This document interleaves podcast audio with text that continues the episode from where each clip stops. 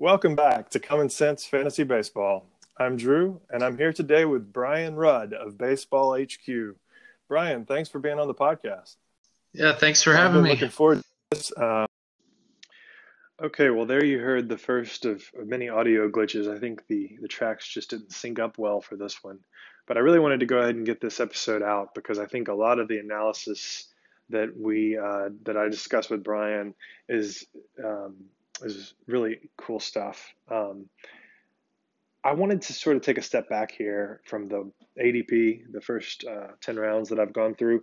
And Brian agreed to to pick a couple targets and a couple of voids um, in those rounds that we could take a little bit of a deeper dive in for to discuss some players. And um, I want to talk about players relative to the players that are going around them. And I want to sort of focus on what we do with a player's projection. So I hope that stuff will be really useful to uh, everybody listening. So please bear with the audio. It's not that bad, but um, there are a couple of spots where we'll talk over each other, or it sounds like we are because I think the tracks are not lining up correctly. So I will do my best to do better with the audio in the future, but please uh, enjoy this episode anyway. We're going to pick right up um, with Brian's first player that he's avoiding. One guy that I'll be avoiding at his cost is Tyler Glasnow. I really do like him as a pitcher, but I'm just mainly concerned about the workload. He threw just 63 innings last year, 112 in 2018. So I'm not sure. You know, I haven't heard any definitive plans from the Rays, but I'm just not sure how much of a workload he can take on. And he's currently going his average draft position in the January online championships is 62. That just seems like a pretty steep price. And then also a couple concerns are he's really just a two pitch pitcher, which is a minor knock against him.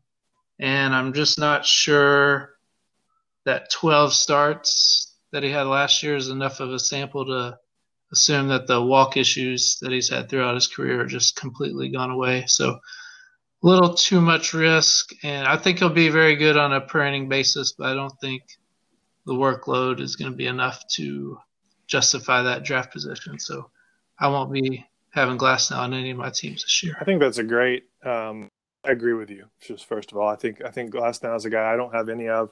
Of course, you know I'm doing a lot of this sort of get my one or two aces in the first round or two and uh, then avoid pitchers for several rounds. So like Glasnow's just kind of not in my strategy. Um, you know, uh, I know Toby from Batflip Crazy and a lot of other people have talked about the fact that you know the glob is a little bigger than we think it is. It, it you know starts earlier and it goes through you know several rounds where you're really paying up for pitching. You know, seventh, eighth, ninth round, you can get some really good hitters there. And you know, we have guys that go the way of Shane Bieber in that in that range, or or Ryu from last year. But we also have the guys that go the way of um, Nick Pivetta. So it's a it's a dangerous area. Yeah. This is a little earlier, and I, I, do think Glasnow has more upside than some of those guys I, I mentioned even. But um, but uh, you know, this kind of goes along a theme. I like to talk about it, and that's I really in the first ten rounds want a guy where if uh, you know above all else, I a guy where I know what I'm getting, right? Um, at least as far as the floor goes. And so Glasnow has several strikes against him, many of which you mentioned. You know, he's a two pitch pitcher. That could be okay. You know, um, he certainly has two very good pitches. And, um, you know, he, he was really dealing them last year in a short sample. Um, but the, the unknowns would be, you know, with what's his, how many innings is he going to get? You know, the the short sample itself is an unknown, and um, you know the injury past is, is, somewhat of an unknown. So there's just a lot of things like that, um, and the way the Rays use their their pitchers and manage their pitchers, and so there's probably others that I'm not thinking of. So um, for all those reasons, you know, I'm looking at pitchers that go sort of behind Glasnow. And so you've got like maybe James Paxton. I think I'd prefer him. Um, possibly even Brandon Woodruff. Uh, certainly, if you can get Greinke around the same area as Glasnow, that seems like a bargain.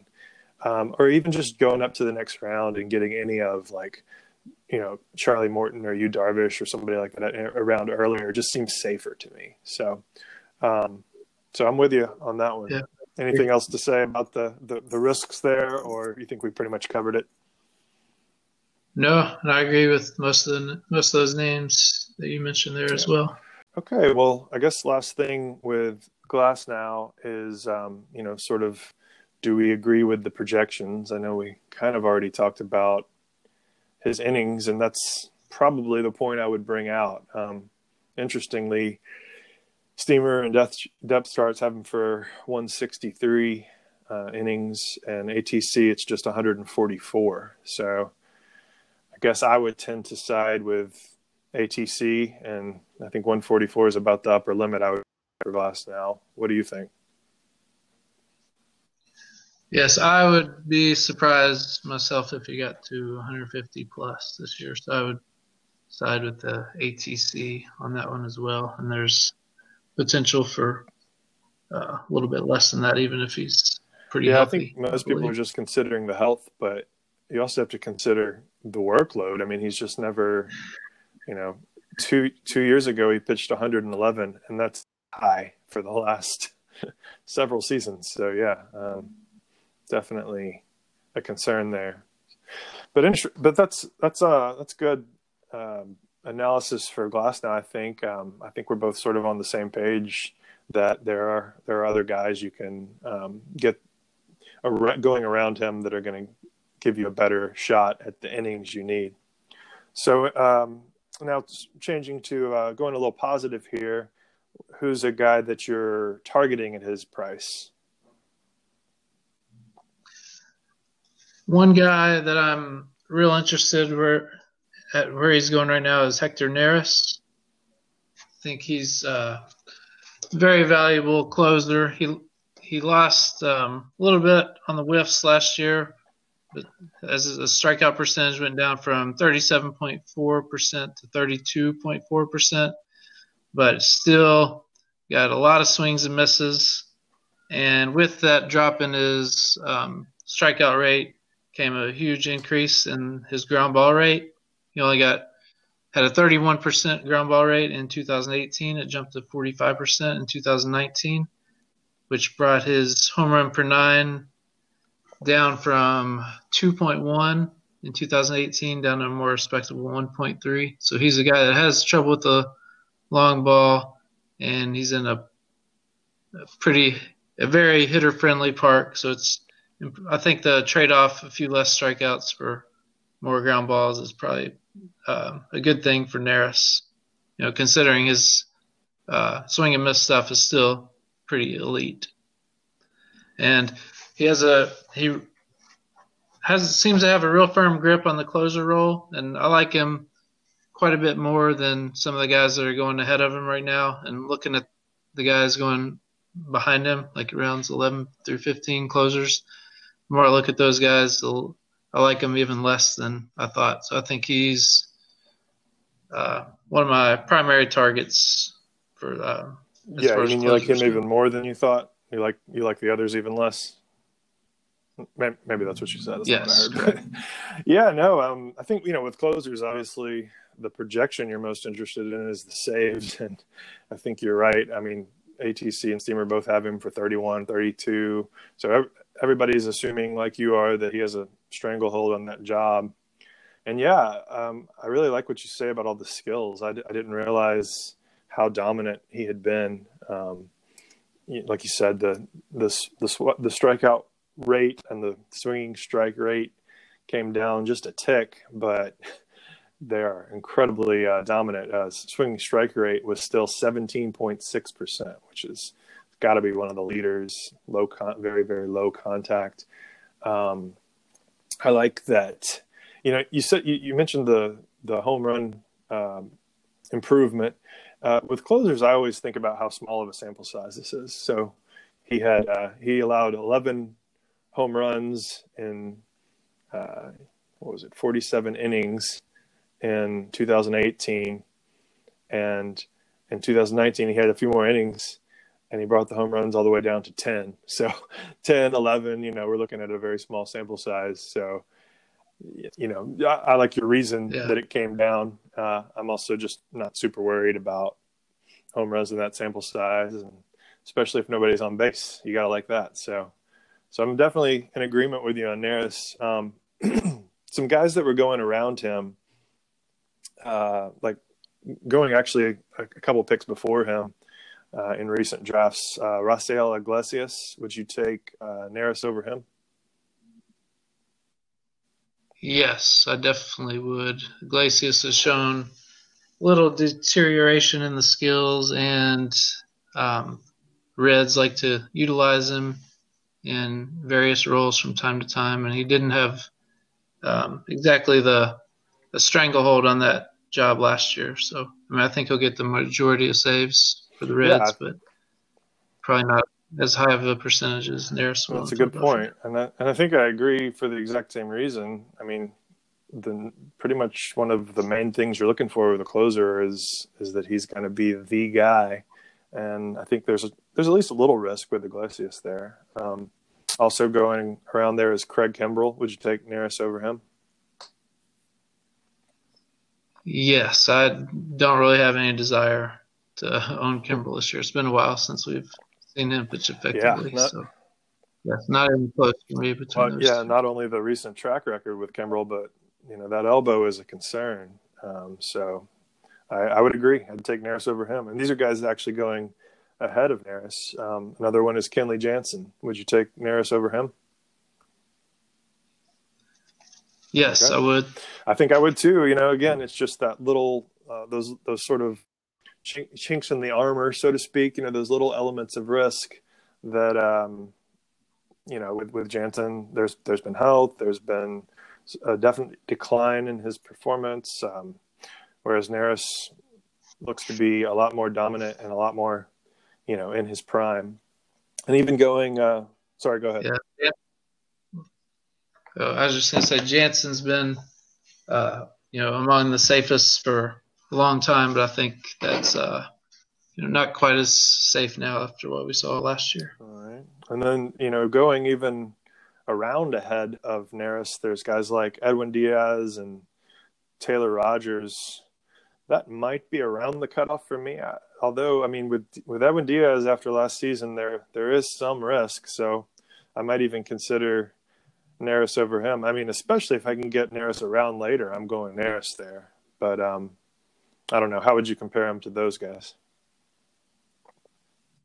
Um, yeah, I still think I would prefer Neris. I mean, I'm, I think Diaz will bounce back. He definitely was unlucky last year, but I'm also a little surprised how much faith everybody has in that. His price is a little higher than I would have expected, and I would imagine if he gets off to, you know, like I said, I think he'll be good this year. But if he gets off to a shaky start, I don't know how long that leash is going to be, considering it wasn't his job at the end yeah, last that's year. That's a great point. I mean, we know Seth Lugo can do the job, uh, so uh, I'm I'm with you. I think I'm with.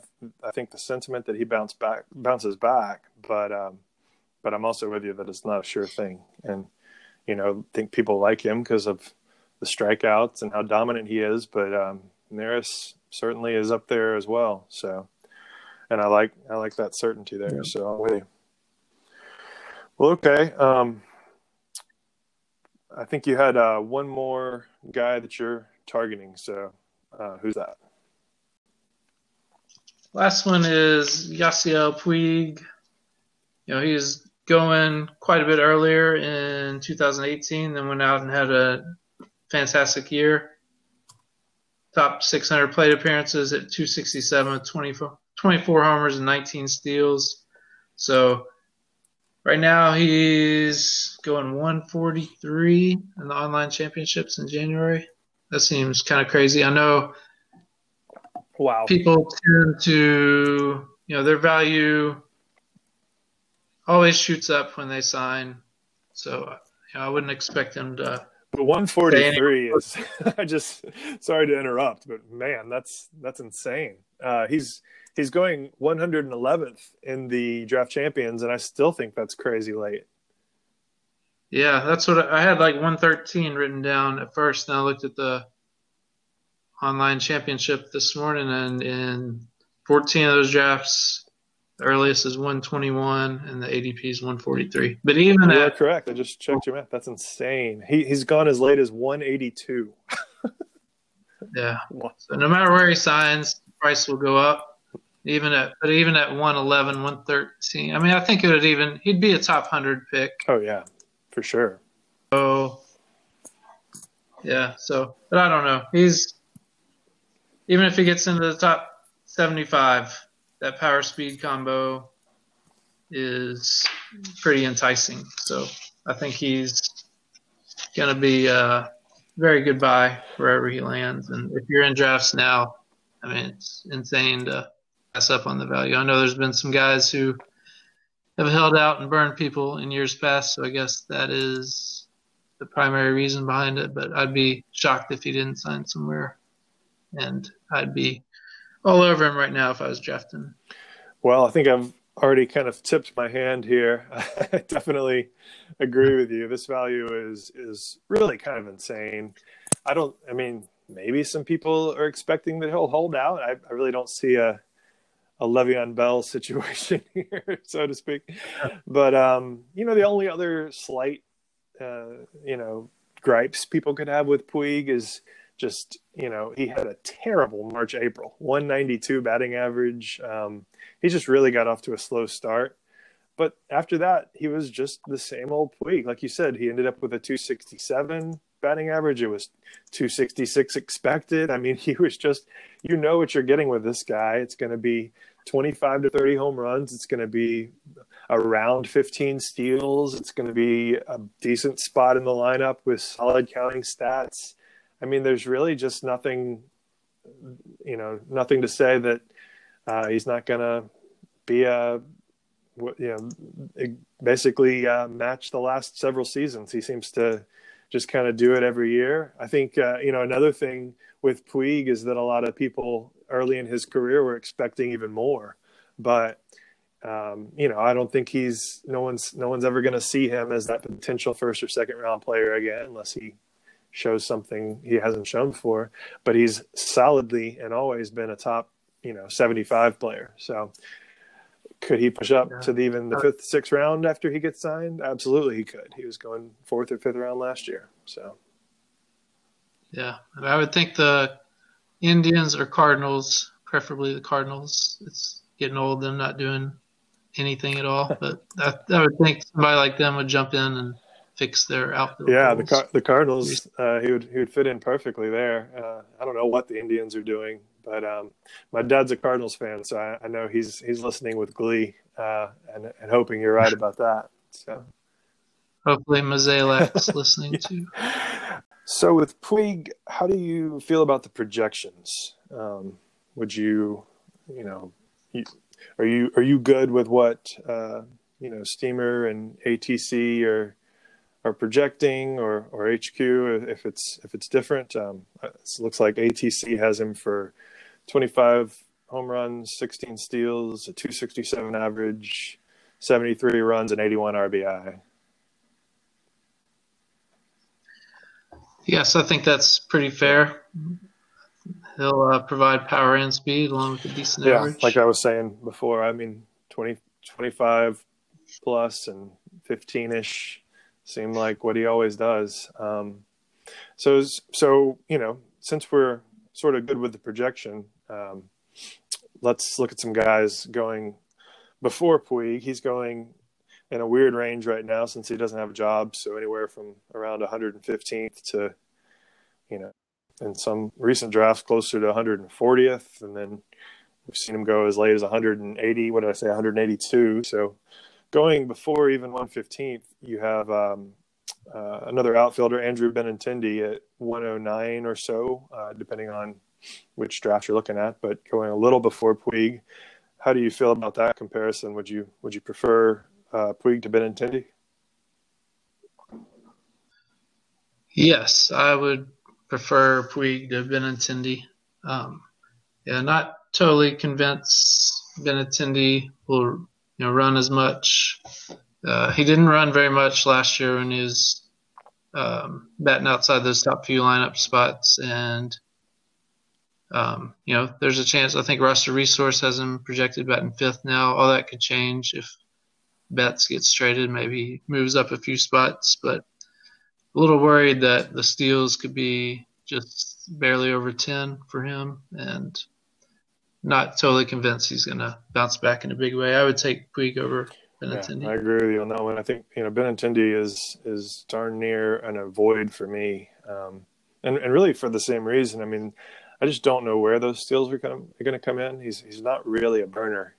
And it was weird because, you know, he had 20 steals in, in 2017 and 21 in 2018 and so it's you know you have to wonder if the Red Sox decided to stop stealing, and well, they got a new manager coming in, of course, but you don't really know how that's going to play out. And with a guy who's not really super fast, I just can't count on even double digit steals. Um, you know, it may work out with him, but you know, I feel like I'm a lot more certain about what I'm going to get with Puig. And, it, and as far as the power goes, it's going to be better uh, with Puig. Um, eh, you know, if not just not just the stolen bases, but the power as well. Maybe a little more batting average for Benintendi, but uh, yeah, I agree with you. I'd, I'd go Puig there. What about um, Oscar Mercado? He's going a little bit before Benintendi even, but would you take um, him or Puig straight up? Um, might depend on how my team's built at that point. I value them pretty similarly expect a little more speed out of Mercado. So um, I'd be fine taking whichever one fell to me, or if I need speed, would lean Mercado. If I need a little more power, I might go for Puig. Yeah, I guess that's fair. It depends what you're going for because they're probably going to flip flop who gives you more home runs and who gives you more stolen bases. So maybe like 25 15 with Puig and 15 25 with Mercado or something like that. Um, right. Yeah, I think I would give Puig though personally because for for one, just the counting stats um, I think are going to be a little bit better. You know, the I'm I'm not quite sold on Mercado's even hitting 15 home runs, and you know when you start talking about a guy who's going to hit, you know, maybe 10 home runs, and maybe maybe I'm not giving Mercado enough credit, but you know, you can really it's going to be hard for him to have a decent number of runs and RBIs, but maybe that's nitpicking. Let's look at a more aggressive comp. Um, Luis Robert right now is going in the low 80s as a pick, and um, you know he's probably pushing into the round here, and, and and may even go higher by March. But um, what do you think about uh, you know him versus Puig? Obviously, the, the market likes Luis Robert a lot more is it is it is it even close for you, or would you? Would, is this the point where you would go Luis Robert over Puig?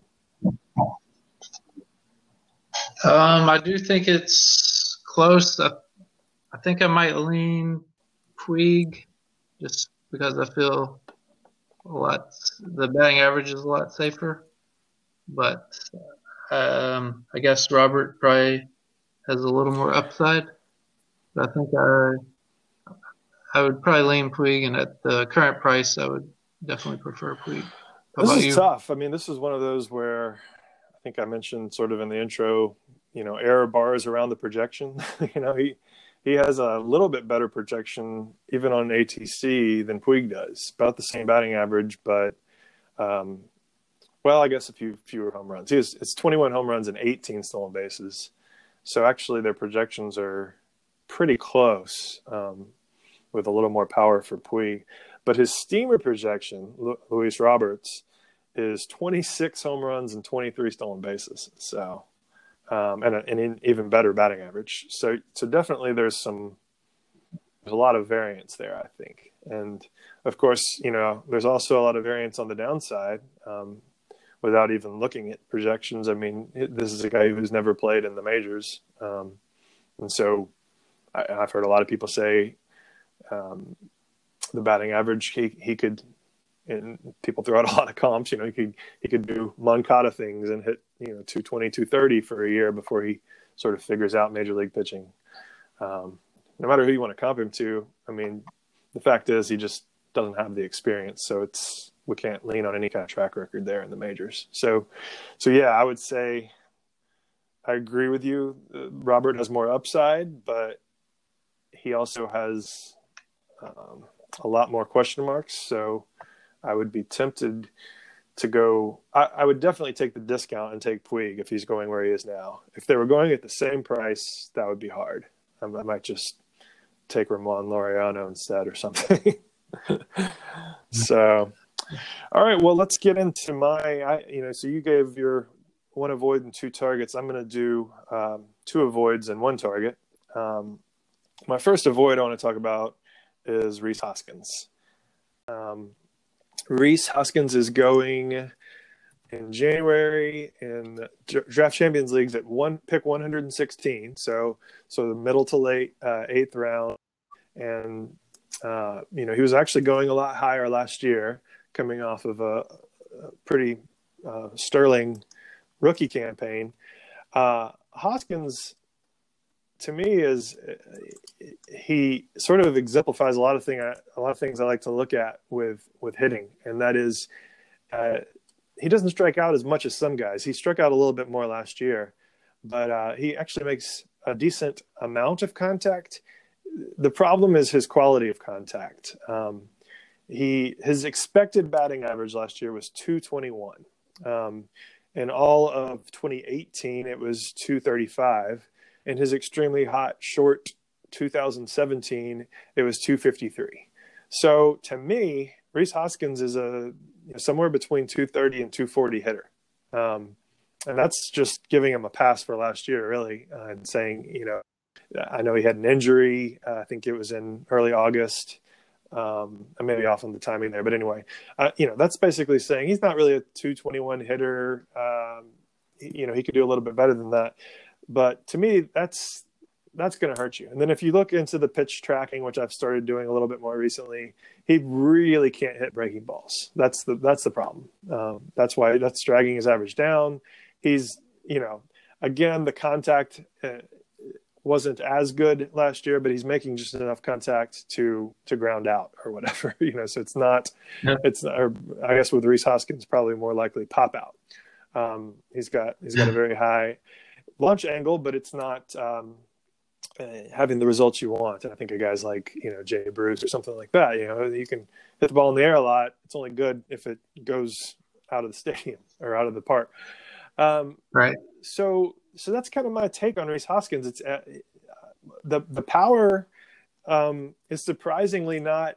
You know, I think people see him um, sort of in the same vein as Nelson Cruz or you know um, that's probably a bad comp, but but a, but a guy like that with the true light tower power, um, you know, uh, Joey Gallo, maybe not quite Joey Gallo, but but certainly the the Mike Trouts of the world and the those guys that you see up there at the top of the max exit velocity every year. Rhys Hoskins in in, tw- in 2019 his max exit velocity was 111 um, miles per hour. So that's that's pretty far down. I mean, that's that's that's fine. That's good. That's enough to hit home runs, but it was uh, it was 190th um, uh, in the league if you look at guys with 50 batted ball events or more.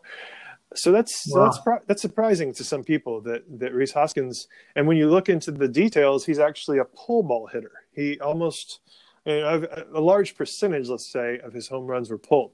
Um, that's not to say that that profile is is not sustainable. I mean, Bregman will do that every year for sure, but you know, I, I put Rhys in a, a, category of guys where there's there's more shaky ground there because he um, the the average is just the average floor is so low, and I really don't know that the average ceiling is very high. So that's a lot of words. I don't know if I convinced you or if you're already off of him, but but I will let you talk now. What do you think about Rhys Hoskins? All right, yeah, it pains me to say it, but I tend to agree with you. I was really big fan after that uh, small sample 2017. I thought he was going to be, you know, a perennial 40 home run guy with, you know, with a pretty decent batting average too, 260, 270 on a year-end basis. But you know, last year, like you were saying, over 700 plate appearances, just had 29 homers, and low batting average, his expected slugging of 426 was 36 percentile and 28 points below his actual slugging. So, uh, yeah, I mean his high walk rate makes him a lot more valuable in OBP leagues, but in these standard five by five leagues, that batting average is is going to hurt. You know, I would expect something in the 240 range also, and something closer to you know the low 30s than the 40s I was expecting from him. So I'm afraid to say I'm going to be out on Hoskins this year too. I believe. So yeah, I think we're actually pretty in line with projections on Hoskins. Um, let's see, Steamer has him for a 242 average. I'd probably take the under. You'd probably be right in line with that. Uh, ATC has him for 240. They each have him for 36 home runs and 91 runs, 96 RBIs, even three stolen bases, three or four. I was looking at ATC when I read all that out, so they're pretty close. Um, how do you feel about those? I, I think I think I'm going to take the under on home runs for reasons that I think I've talked about. Uh, you know, the fact that he is not does not have the the light tower power uh, of a Nelson Cruz type hitter. Um, but I, you know, I'm okay with most of the projection. I guess I would probably bring down the counting stats as I bring down the home runs. But uh, but what do you think about the projections here? Um, I think it sounds pretty close. Um, I think he should get back over 30 homers again, and can see him getting back in the mid 30s. But uh, yeah, he's not going to be a lot of help in the batting average category, so it's something in the 240 seems okay. most likely. So, so maybe a little under on the home runs, but not maybe not quite as much as I am. Um, well, some first right. baseman because I think that is is the position where you'd want to play him. Um, there's plenty more outfielders available, but but as far as first baseman going after him, um, I found Yuli Gurriel is going about 20 picks later than Hoskins. Hoskins is going around I saw him at 116, so somewhere in that range, and I saw Yuli at 136. So, where what would be your preference between those two? Um, might depend on the team build up to that point, but I mean, I'm not really buying into the power that Gurriel displayed last year. I think he'll fall back quite a bit in that yeah, category. That's probably but bad comp on, on my part because you're really going for two different things there, right? Like obviously, the average is going to be much much better with Gurriel, but there's no way you're getting 30 plus home runs, or at least, uh, you know, I certainly don't think so. It sounds like you don't either. Let's go even later though. Um, so I, I, passed over Danny Santana at 138. We'll talk about him later, but um, Carlos Santana at 154, or you know, just say around. So we're talking almost 40 picks later, 35 or 40 picks later than Hoskins. Um, personally, you know, I think I would maybe even prefer Carlos 59, 260 average. So you're already gaining there. And they have him for 28 or 29 home runs, depending on which one you want to listen to. Uh, and so I, I actually think that's fairly reasonable for um, Carlos Santana, but I could see Hoskins not not beating that by much, if if at all. So so for me, it's an easy, you know, not even given the the several you know two or three rounds later price. I think I would just take Carlos Santana straight up. Probably. What do you think? Um, I it, yeah, it's close for me comparing them straight up, and um, yeah, I think at the price point, the price that they're going, I would prefer Santana. Um, I don't think he'll repeat that 34 homers that he hit last year, but he's uh, been a reliable bat for a long time and shown no signs of slowing down. So he's getting up there in age, but still think he's a pretty safe play. Doesn't have that 40 homer upside that I still think Hoskins has, but um, like I said, pretty safe play, and I like him at his price. Okay. You definitely are more bullish on Hoskins' power than me, but I, I agree on all counts with Santana. I don't expect him to hit 34 again. So there, there's definitely an edge to Hoskins on the power. Um, but like you said, at the discount, taking Santana every day. Uh, even later, Edwin Encarnacion, I saw him at like 180 something. So uh, there's a guy where the power might actually be there. Um, he hit 34 last year. ATC has him for 33. Steamer has him for 35. Slightly better batting average than Hoskins, 246 or 247.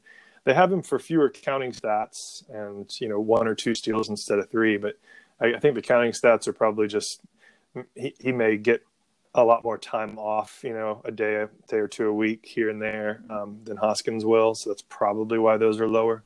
But um, pick 183 or whatever versus pick 116, that's an easy Encarnacion for me. What do you think?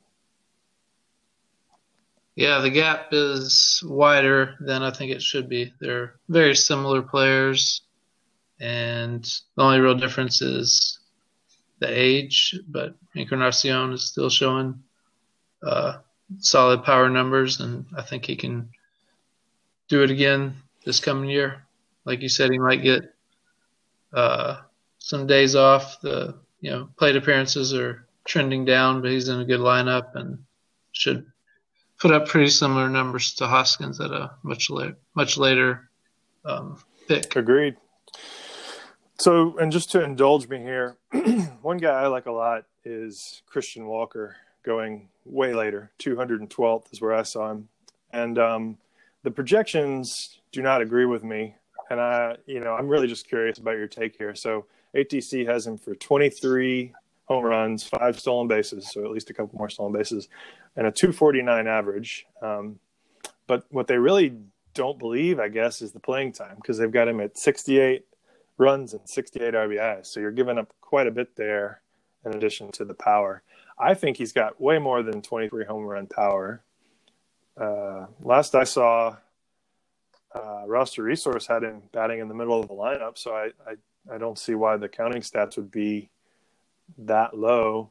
And I think he could even beat that batting average. And so you don't necessarily have to comp him to Hoskins here, but I, I, guess I'm really just curious what you think about Christian Walker as a first base option. Um, yeah, I mean, I think he's fine. I think the power is pretty legit. It it did fall off somewhat in the second half. His power metrics did, but um, yeah, he showed showed nice power, and he's pretty unlucky in the first half. Um, by the baseball HQ metrics, he had 20 expected homers and just 15 home runs during the first half. Um, you know, the only problems I see, Kevin Cron is behind him. He's basically the same player and a couple years younger. So I don't know if at any point they might turn to him, especially if Walker is struggling. And then there's a couple first basemen going after him that I like just as much or more.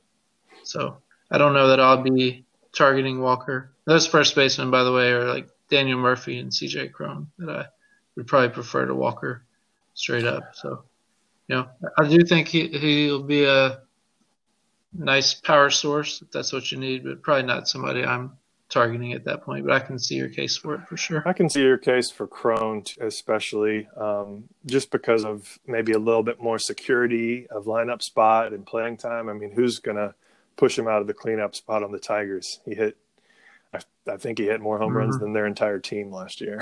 Maybe that's a slight exaggeration, but yeah, there's no one there to to to to get him to push him down in the lineup. And you know, with Starling Marte coming, maybe I need to to pull back on Christian Walker a, bit. So anyway, that was really just an indulgence for me. So I appreciate that. Let's talk about my uh, my other avoid, and that is uh, Adalberto Mondesi. I think I'm saying that his first name correctly. Adalberto. But um, Mondesi uh, is an interesting guy for me because I think you know I think everybody sees the the upside. It's 50 plus steals, and we don't even really know what the ceiling is on that. I mean, he stole 43 last year in just 102 games. So obviously, you know, that could be 60 steals. We don't know.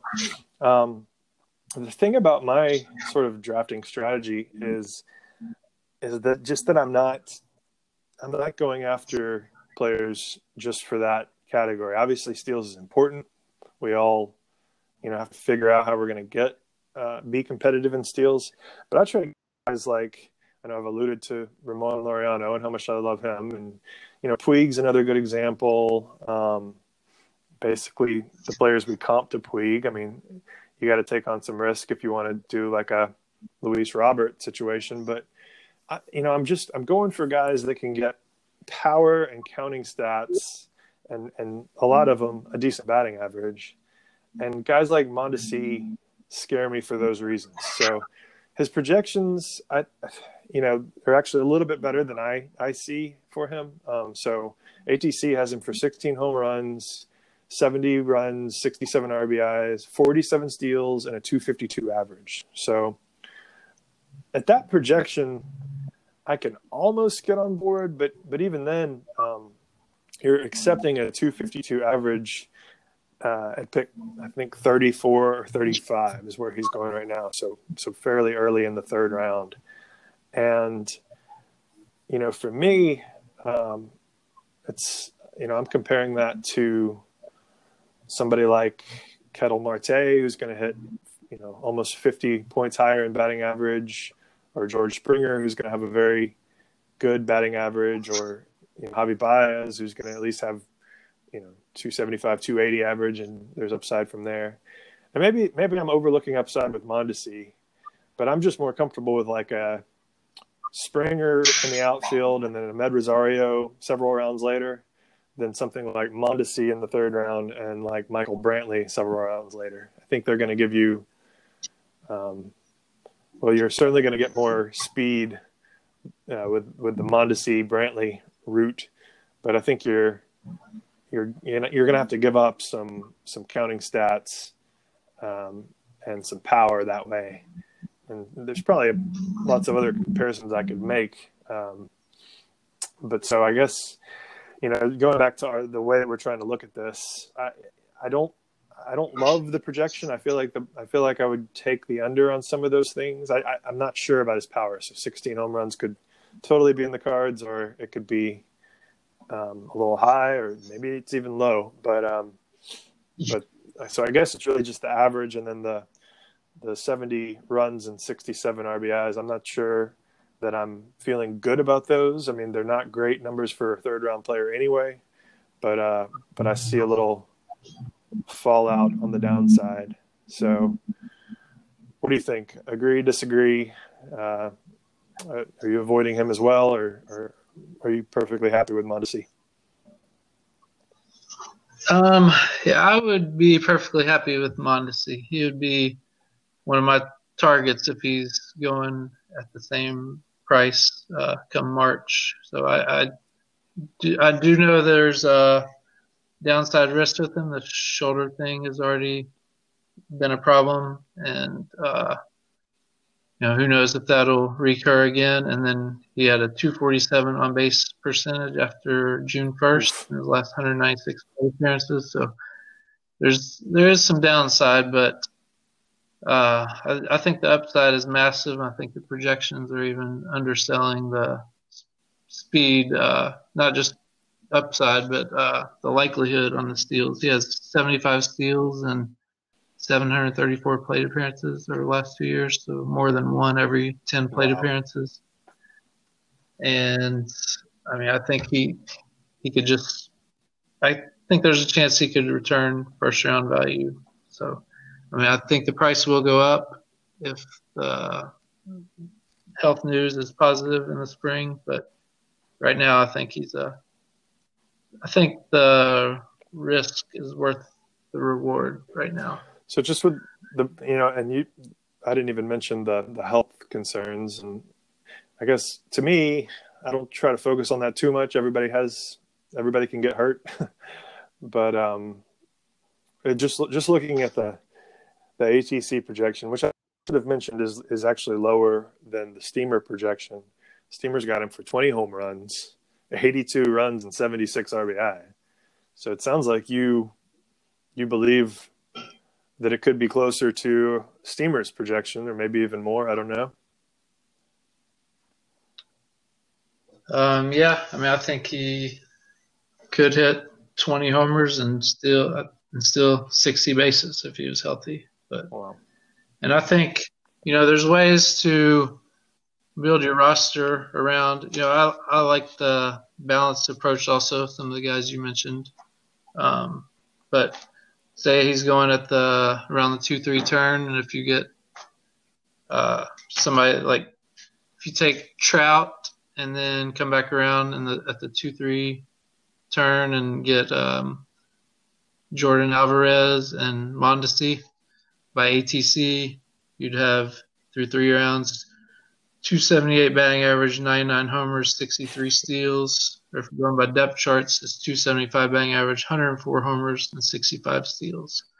And then, you know, if you'd rather, if you went Acuna instead of Trout, you'd be up around 80 steals and 100 homers with a slightly lower batting average at that point. So, I mean, uh, or you could get instead of Alvarez, get a excellent starting pitcher there at that two three area. So I think I don't know. I think um, the way I look at it, it's pretty appealing to um, have a stacked lineup with power and speed at that point in the draft, and he'd be a guy I was targeting if it, if he stays at that price right now.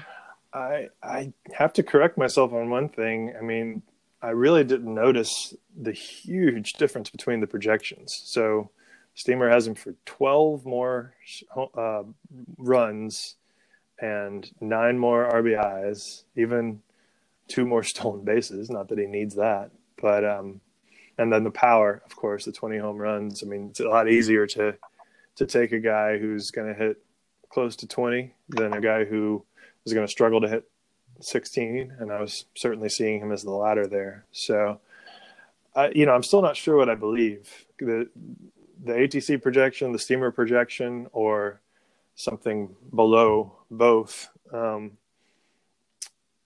there is a big difference in plate appearances on those projections. ATC has them for 100 less than Steamer does. So they're they're kind of driving counting yeah, they're kind of baking in some some health, you know, issues. Some some being out of the lineup, I guess, being dinged up like he was last year. I would imagine. Yeah, if you had a hundred. Oh, sorry. If you had a hundred appearances by ATC, you know, you'd be up to 18 homers and 55, 56 steals or something like that. Yeah, at least. Yeah. So you're right. Um, so they might actually like him for more speed. I guess that's what that means.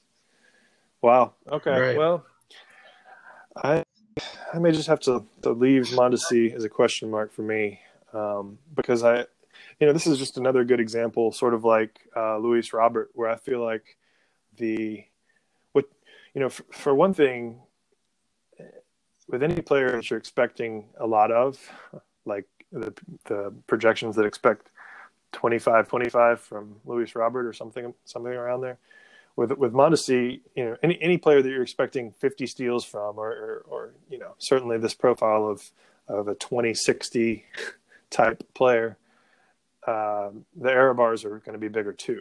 So for both those types of guys, I mean, any, you know, right. and of course you could say the same about Acuna or Mike Trout. If they if they get hurt, you're losing a lot. But um, I guess with with Mondesi, it, it's especially uh, it is, it's especially noticeable for me because uh, if for some reason he underperforms, you know, you're really you're really losing a lot in the third round. And of course, if he overperforms, he could win you your league. So, so it's it's uh, yeah, you know, yeah, that's one other element of risk that if you lose him, um, you're you know you're counting on his speed when you draft him, and you're going to be scrambling to find a replacement in that category all season if you lose him. So the, the deeper the league, the harder that is to do. Also, that's a great point too. When you think about what what kind of league you're in, that you would want to have a guy like Mondesi. Obviously, it's a it's it's some kind of roto, but um, you know, I do a lot of draft champions, and so it's probably reasonable to have him a little lower in that because you won't be able to make that up elsewhere. You know, you've got to you've got to be even more balanced in that kind of a league, and maybe that's why I'm sort of down on a guy who balance is not the word that you would use to describe Mondesi's profile, but yeah. Upside is. So sounds like you know you're pretty much in line with the projections, which you know if you if you include all those steals or even more, it's a little bit hard to comp him. He's one of five or six players, I believe, that ATC has for even 30 plus steals, and he's ahead of all of them by a lot. So Trea Turner, Acuna, obviously, I think we would both agree you take those guys over Mondesi, but but then there's um, there's Villar,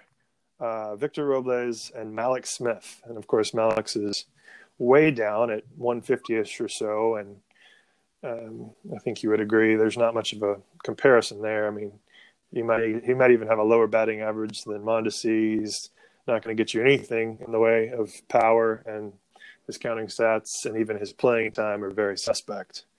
Uh, does that fit? Yeah, he's definitely a one trick pony. But let's think about Villar, who's going a couple picks behind Mondesi, or right right around there. I've got him at 38, so 35 versus 38. Call that a wash. Or Victor Robles going about 20 picks later at 56, 57, somewhere in there. Would you, uh, you know, the, the, the difficult thing here is that even if everything else is the same, or maybe even a little bit better than Mondesi, you know, he's getting 15 more steals than either of these guys are projected, you know, and that's even before counting the potential upside, which you have to take into account. So, what's your? I'll, I'll just I'll just throw it to you there. What what's your general thoughts uh, on Villar and Robles? Um, two guys I'm not really targeting. Um, I don't know. Last year was as good as it gets for Villar. I think he'll take a step back and not. I mean, not be worth a mid third round pick in these 15 team leagues. And, and is that Robles? I, oh, go ahead. Is that because um, is that because of the difference in steals? Because basically, if you look at the projection, he's got a slightly better projection for batting average, pretty much in the same range for power, and the counting stats he's got more runs and fewer RBIs. So however you want to look at that. Um, but 33 steals versus Mondesi's, you know, 47 or 49, whatever you want to look at there. Um, and that's that's with more plate appearances projected too. So, is it just that you you like the Mondesi projection better um, on its face, or you just see you just don't believe Villar is going to get to his projection? Um, yeah, just don't think Villar is going to repeat what he did in the power department last year. I also think that 274 average that he hit for was well over his head too. So I think he's just going to take step back across well, the, the projections board. have him for a step back. So you would you would basically be in line with the projection, and you just like Mondesi a lot more because 15 plus steals. Yeah, I think there's yeah more intrigued by the massive upside. Okay. Well, um, I'll let you talk about Robles now, but that might be a similar uh, talk because I'm obviously 15 steals is nothing to sneeze at, and if that's sort of the difference uh, in the players, then I can see why you would prefer Mondesi. Right. Yeah, I just don't trust that Robles is even going to be able to duplicate the power he showed last year. I do think he'll provide some speed, but I'm afraid he's going to be stuck at the bottom of that lineup. And you know his batted ball data isn't very impressive. So sure he could take a step up, but I think he's going a little earlier than I'd be willing to take him. I agree. The lineup uh, is a good thing to call out for for counting stat concerns. Um, even though he hit 255 last year, which isn't crushing you, he only ended up with 65 RBIs, even though he had the 17 home runs. So he's you know part of part of the and that's even with batting first some i mean i don't remember if it was a 50-50 split between when he was at the the top and the bottom of the lineup but if he makes his way to the to the back of that lineup more than not you know those counting stats are going to suffer even more. I'm with you about the potential lack of power. I mean, he he's got it in the bat, but how much is he going to get to it? But what's most interesting to me, honestly, is is the average. Like they're penciling him in for a 262. ATC even has him at 264 average, and you know, not only did he hit 255 last year, but his expected batting average, I think it was 233. Uh, let's see if I can verify that. So I'm not just throwing out bad information. Yes, 233 was his XBA on uh. So, you know, Robles has has some improving to do, and uh, we we know he can get there. He's he was a an uber prospect, but um, I'm not willing to to say he's going to have a a solid to good batting average. I think you know there could be some more growing pains there. So I'm actually I'm actually with you on that one. I would take I'd definitely take Mondesi over him. I think I would definitely take Mondesi over Villar too because of the upside. I just think those are interesting comparisons because outside of those guys that I mentioned, and you know, including Mallex Smith, you're not getting 30 plus um, stolen bases from from anyone. And to me, that's interesting because maybe you don't maybe you don't need 50 stolen bases from from one guy. Um, but if you're going to win the category, Mondesi seems like a reasonable choice. Um, I don't know how how to best phrase this. I guess I'm thinking if you win the category by 30 stolen bases, it's no better than winning the category by five stolen bases or one stolen base. And so, I mean, maybe my question is is Mondesi overkill? is is what he's doing for you in stolen bases, which is great. Mm, you know, maybe more than, and, and obviously you can build your team in a way where you you don't get a bunch of other guys, and so you don't go overkill. You don't get a bunch of other stolen base guys. But I guess um, right. then you run into the danger. Of, yeah, he's not.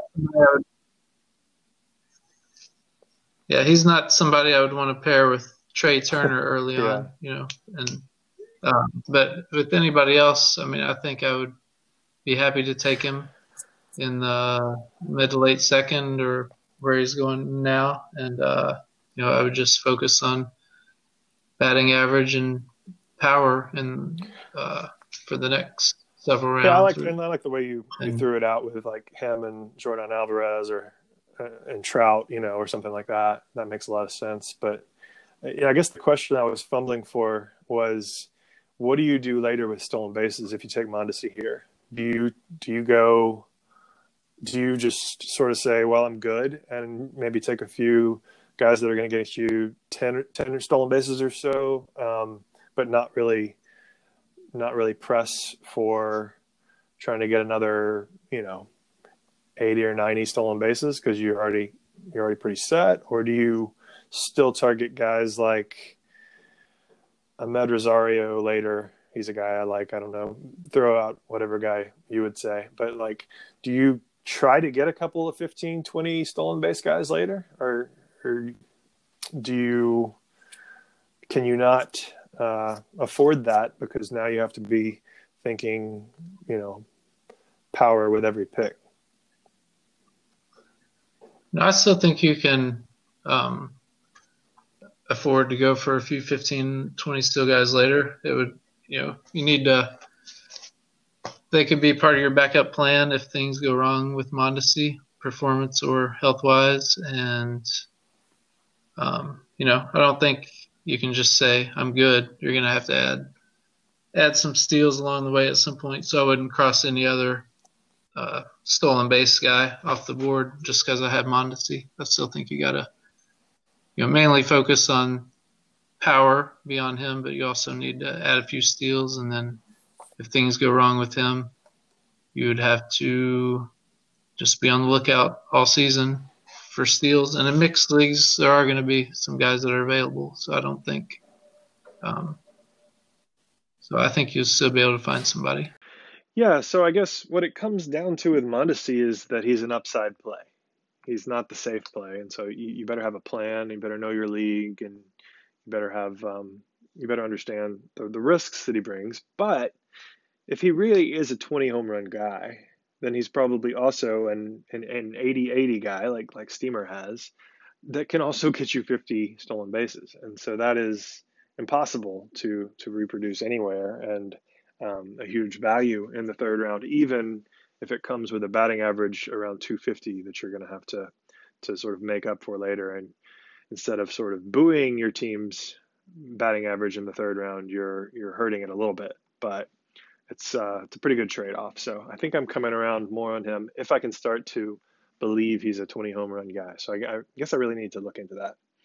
What I am not convinced about is that I will be able to uh, make you come around on my target, uh, which is Danny Santana. And um, I've said this on the podcast before uh, that I like Danny Santana, that I'm targeting him, um, especially because he's first base eligible and he gets you steals but uh, also, I, I, believe in the, the skills he showed last year. I think his underlying metrics support that he was actually showing those skills. It wasn't wasn't some kind of crazy lucky season. But I, I admit that he's never shown those skills before, and so there's a there's a good bit of risk. But um, he's a he's a crazy interesting player, and I think um, also a very polarizing one. I mean, he is just your you're least likely if, if you were if anyone was to tell you that Danny Santana was going to be a a, uh, a guy that people were picking, you know, in the seventh or eighth round uh, this time last year, you would you would have said who? you would not have believed him. Um, I don't think because he wasn't even really showing that he was going to sniff everyday playing time. He never had in his career. He was 28 years old. He's now 29 years old. Um, there was just nothing nothing foretelling uh, the season that would come from Danny Santana. But at the end, in just 130 games, he got 28 home runs and 21 stolen bases, 81 runs, 81 RBI, and a 283 batting average. Um,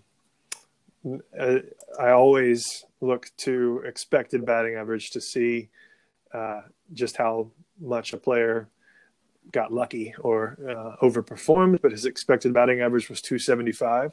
So, kind of in line there. You could see, in addition to whether or not a player got lucky, I have I always th- think about how skills fluctuate. You know, it, just because you're hitting, you know, 400 for a month doesn't mean you're going to be a 400 hitter. you know, you're you're probably going to yeah. you're going to fluctuate. Next month you'll have trouble hitting 250. So uh, I could see him this maybe his skills were were just uh, fluctuating up this season, and maybe he he takes a step step back, and instead of earning 275, he earns 255, um, and then he either ends up at 260 or 250. Um, but honestly, even if that is the case, I'm I'm pretty okay with Danny Santana, maybe more than okay. Um, that's actually where his projection is coming in is is right around um, 250, 249, 251, somewhere in there. Uh, but with the the projection also for about a 2020 guy. And what I think is interesting about the projection for me is uh, both ATC and Steamer have him at 70 70 for runs and RBI. Um, and yet, you know, playing more games with a good deal more plate appearances than last season. and I'm just thinking that doesn't add up. So either either it's going to be much much less than that because he's going to play his way out of the lineup and then you will never hear from Danny Santana again. Or he's going to have you know probably over 80 in each again and maybe even you know more than that. So uh, I just you know I, I really I, I, like the projections here. I actually think that there's a, a good deal more power than the 20 home runs he's projected for and so I am willing to give up the the likely or even potential um, sort of pullback in batting average to get um, the, the, power and the speed uh, and a guy that I think is going to be the cleanup hitter for the Rangers. So, what do you think about Danny Santana uh, as I duck under the table because I'm scared of what you're going to say? He is a very tough one to figure out. I mean, if you if he picks up where he left off in 2019. He's an absolute bargain at this price. But just go back one year to 2018. He's a 27 year old in AAA who couldn't get couldn't even get on base at 300 clip. So he doesn't walk. He strikes out a lot. Uh, I mean, he's tough. I think the floor is, like you said, the upside is high, as you can see from last year, but the floor is he doesn't play very much. So, you know, most of the projections have him around 250 average in 2020. And I don't know. I don't think I will be too interested at this price. Maybe I can be convinced otherwise between now and mid March, but a little too much risk. That that plate discipline turns me off, and the you know it wasn't that long ago to, that he was struggling at AAA as a 27 year old. So I don't know. I think I mean you look at Scott Kingery, Santana's ADP in the online championships in January are is 138. Kingery is exactly 30 picks later at 168. He's basically got the same projection, just a few points lower in batting average, but close to 2020 by depth charts and ATC and Baseball HQ. And then digging deeper, I found uh, another comp in uh, going outside the 20th round. Niko Goodrum has a pretty similar profile and you know, 240 to 250 batting average and close to 2020 17 homers 15 steals looking at atc but hmm. um, so i'm just i think the playing time is a little safer with him and you get almost a 200 pick discount for a fairly similar player the, although the upside i'll grant you isn't what santana brings to the table but i'm going to have to if i have to pick a side i'll say i'll disagree with you on Santana and probably not be owning him in 2020. Well, that's interesting. I mean, definitely, uh, I agree with your, and I hope I even pointed out the points about the the downside. Um, you know, and I think if if Danny Santana was going in the fifth round or sixth round, I, I don't think I would have. I don't think I would have drafted him at all. But uh, to me, the fact that you know he's going behind um, even where Puig's going now, you know, and he's going behind other other guys that I really really like there, like Castellanos and Soler, and um, you know, getting him after that I feel a lot more certain uh, makes me more willing to take uh, Danny Santana. Now, there's still a lot of great things you can get in rounds eight, nine, and ten. Don't get me wrong, um, but I don't think you're getting anybody with like Yasiel Puig upside at that point.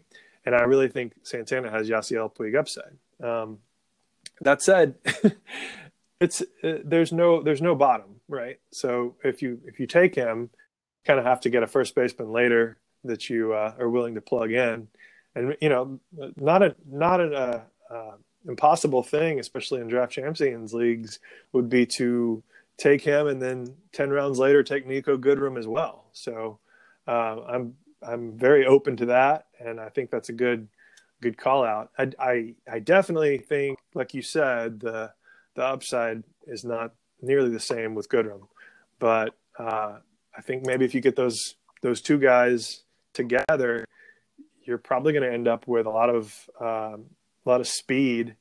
Um, is Goodrum? I don't know if he's going to be first base eligible, but no. Well, it depends on your league. He had 18 games there last year. So. Okay, so not in the for NFBC, he's second, short, and outfield, but not quite first base. In the NFBC, okay.